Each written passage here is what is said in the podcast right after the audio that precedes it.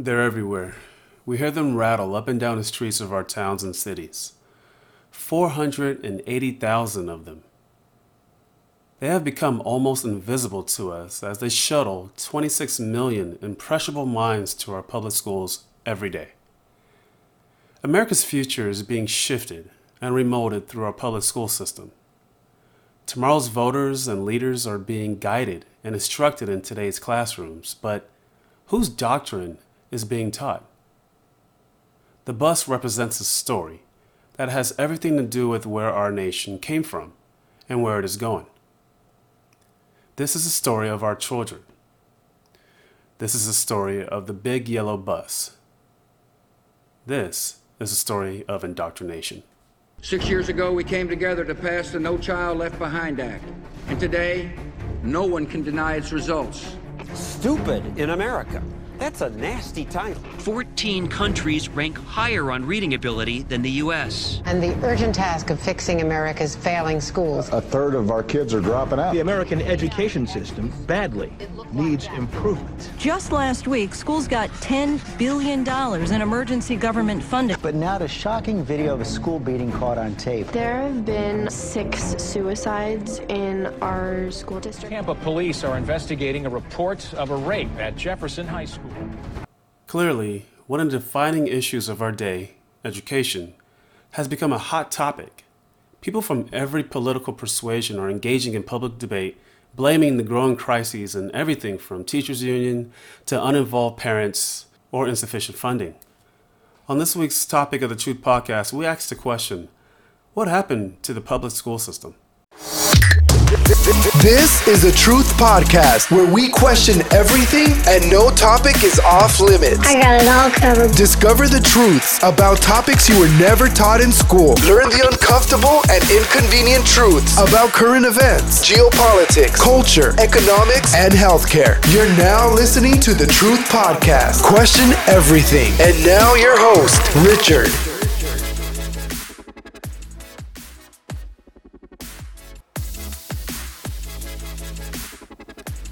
And welcome back to another episode of the Truth Podcast. I'm your host, Richard. It is Monday, February 24, 2020. This week's topic indoctrination. What happened to the public school system? If this is your first time listening to the Truth Podcast, welcome. Be sure to like, subscribe, leave a review. With that being said, let's get right on to this week's topic. Now, many people have long suspected that governments sometimes attempt to indoctrinate their people to increase the government's own power and influence. Unfortunately, ambitious governments will not stop at merely controlling what their people can do, they must also control their minds. Indoctrination happens through many channels. I mean, you have entertainment, speeches, and of course, censorship. But its main instrument is the school system. Teachers have a captive audience of malleable young minds for several years. They may not have figured out how to make students smart and productive, but they can at least make them submissive and obedient. Now, judging by results and from most people's experiences, indoctrination is not only a problem with rogue regimes, but also a distinctly American problem. However, here it is a little bit difficult to determine the extent of indoctrination, how it works, or even if it does work. Now, most Americans might receive a mediocre education, but this education may be so mediocre that the intended brainwashing might not be even effective. Now, true, there might be some that will feel the burn and, of course, join the Socialist Party, and others will become feminists and beat up women who protest abortion, and a precious few might become conservatives. But most, though, seem content to remain disengaged from politics, religion, and most ideas in general, and allow the mainstream media to think for them. Far from resembling a unified collective, Society has become more polarized and tribal. Some might see this as evidence of a failure of indoctrination and the insuppressible human desire for freedom and justice. But they are mistaken. Indoctrination does work, and it is one of the main reasons why America today is so divided. So, what is indoctrination? I mean, few people seem to have a clear definition of indoctrination, and thus calling anything they dislike indoctrination. For example, leftist professors are indoctrinating their students. or these fundamental Christians are indoctrinating their kids, or Facebook is indoctrinating its users. You know, you get my point. Well, while indoctrination involves pushing a certain opinion, it is also much more. I mean, it's, it's the comprehensive effort of passively disseminating a particular viewpoint. The passive aspect is key. People who are indoctrinated with a certain narrative or ideology do not arrive at the intended conclusions through their own thinking, but hear the same thing repeated in a million different ways until they finally take it as unquestionable truth. Kind of like Russia collusion. But because indoctrination happens in the absence of thinking, many teachers who engage in indoctrination do it so unconsciously. They themselves take what they're given and then pass it along without even thinking. Ideologues often intervene at this level by writing the scripts for teachers, which is how LGBT advocacy and anti Semitic fabrications become included in their lessons. You know, there's a saying that a person who really thinks will eventually reason himself out of the things that, he, that he's heard in school. In some ways, this could be good. He could reason his way out of utopian thinking that contradicts reality. It could also be bad. He could reason his way out of superstitious beliefs, but not have the wherewithal to take the next step of adopting reasonable beliefs. For this reason, it is often fruitless for Republican politicians to insist on incorporating more conservative viewpoints or for conservative intellectuals to decry bias in U.S. history classes, or for classical schools to replace Maya Angelou with Tacitus. If students are still receiving the material passively, a switch of content will not help, and in the case of introducing classic literature, it will usually backfire. English teachers have soared multiple generations of Americans on Shakespeare because they thought it was propaganda, not as dense text requiring complex thought. So, what about indoctrination in Common Core? Well, ever changing curriculum will not prevent indoctrination. Curriculum should help guide the teacher to create lessons and use materials that will train students to think and function independently. Instead, most public schools curricula either a Instead, most public school curricula either adopting the Common Core standards or imitating them do the opposite. Common Core has facilitated progressive indoctrination by smothering independent thought and stifling intellectual development. It effectively trains students not to think by emphasizing skills over content, process over product, and relative standards over absolute ones.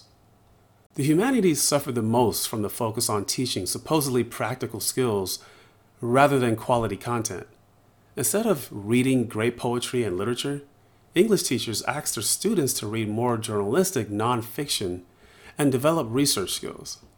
Instead of reading for meaning and writing clearly, students read for bias and learn to write fluff. History teachers now teach their students history skills, which involve everything except remembering actual history and synthesizing information. Consequently, both literary and historical content is drained of relevance or meaning.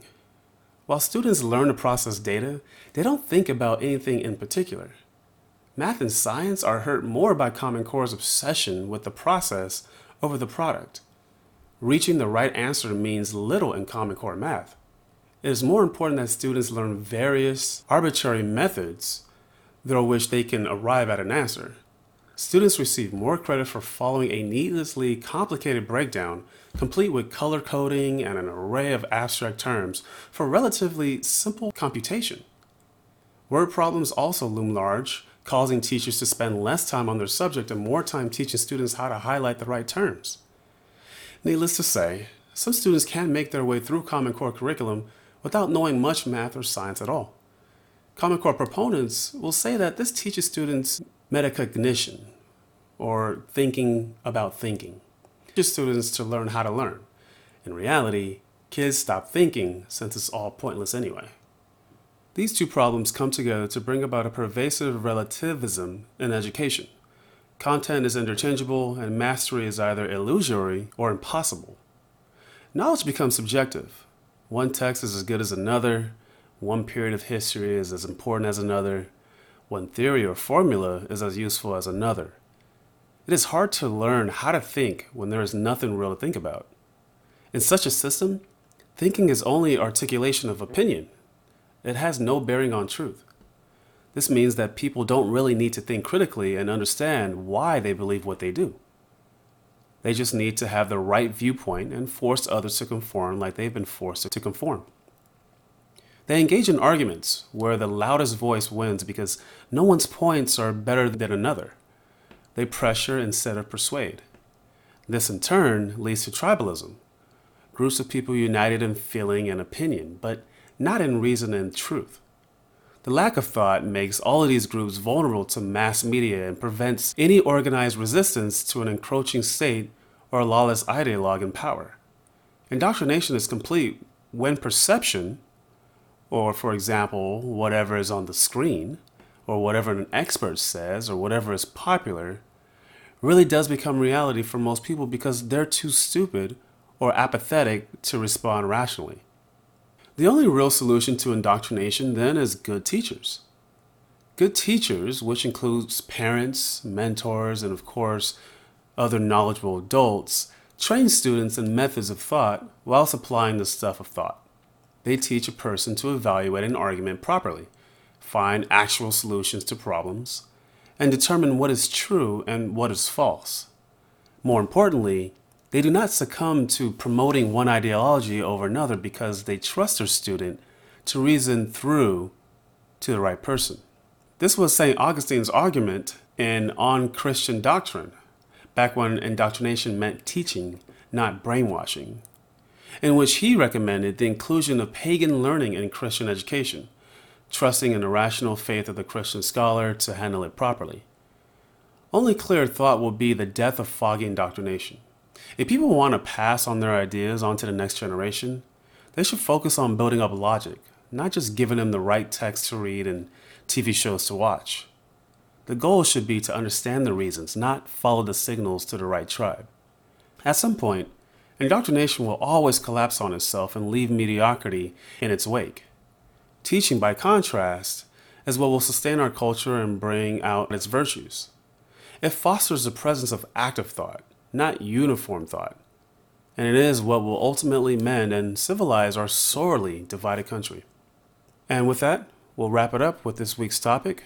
If you learned something new and enjoyed the content, please, please be sure to give me a like, a follow, a review on any of our platforms. I'd really appreciate it. Until then, I'll see you next week right here on the Truth Podcast, where we question everything. Take care. God bless.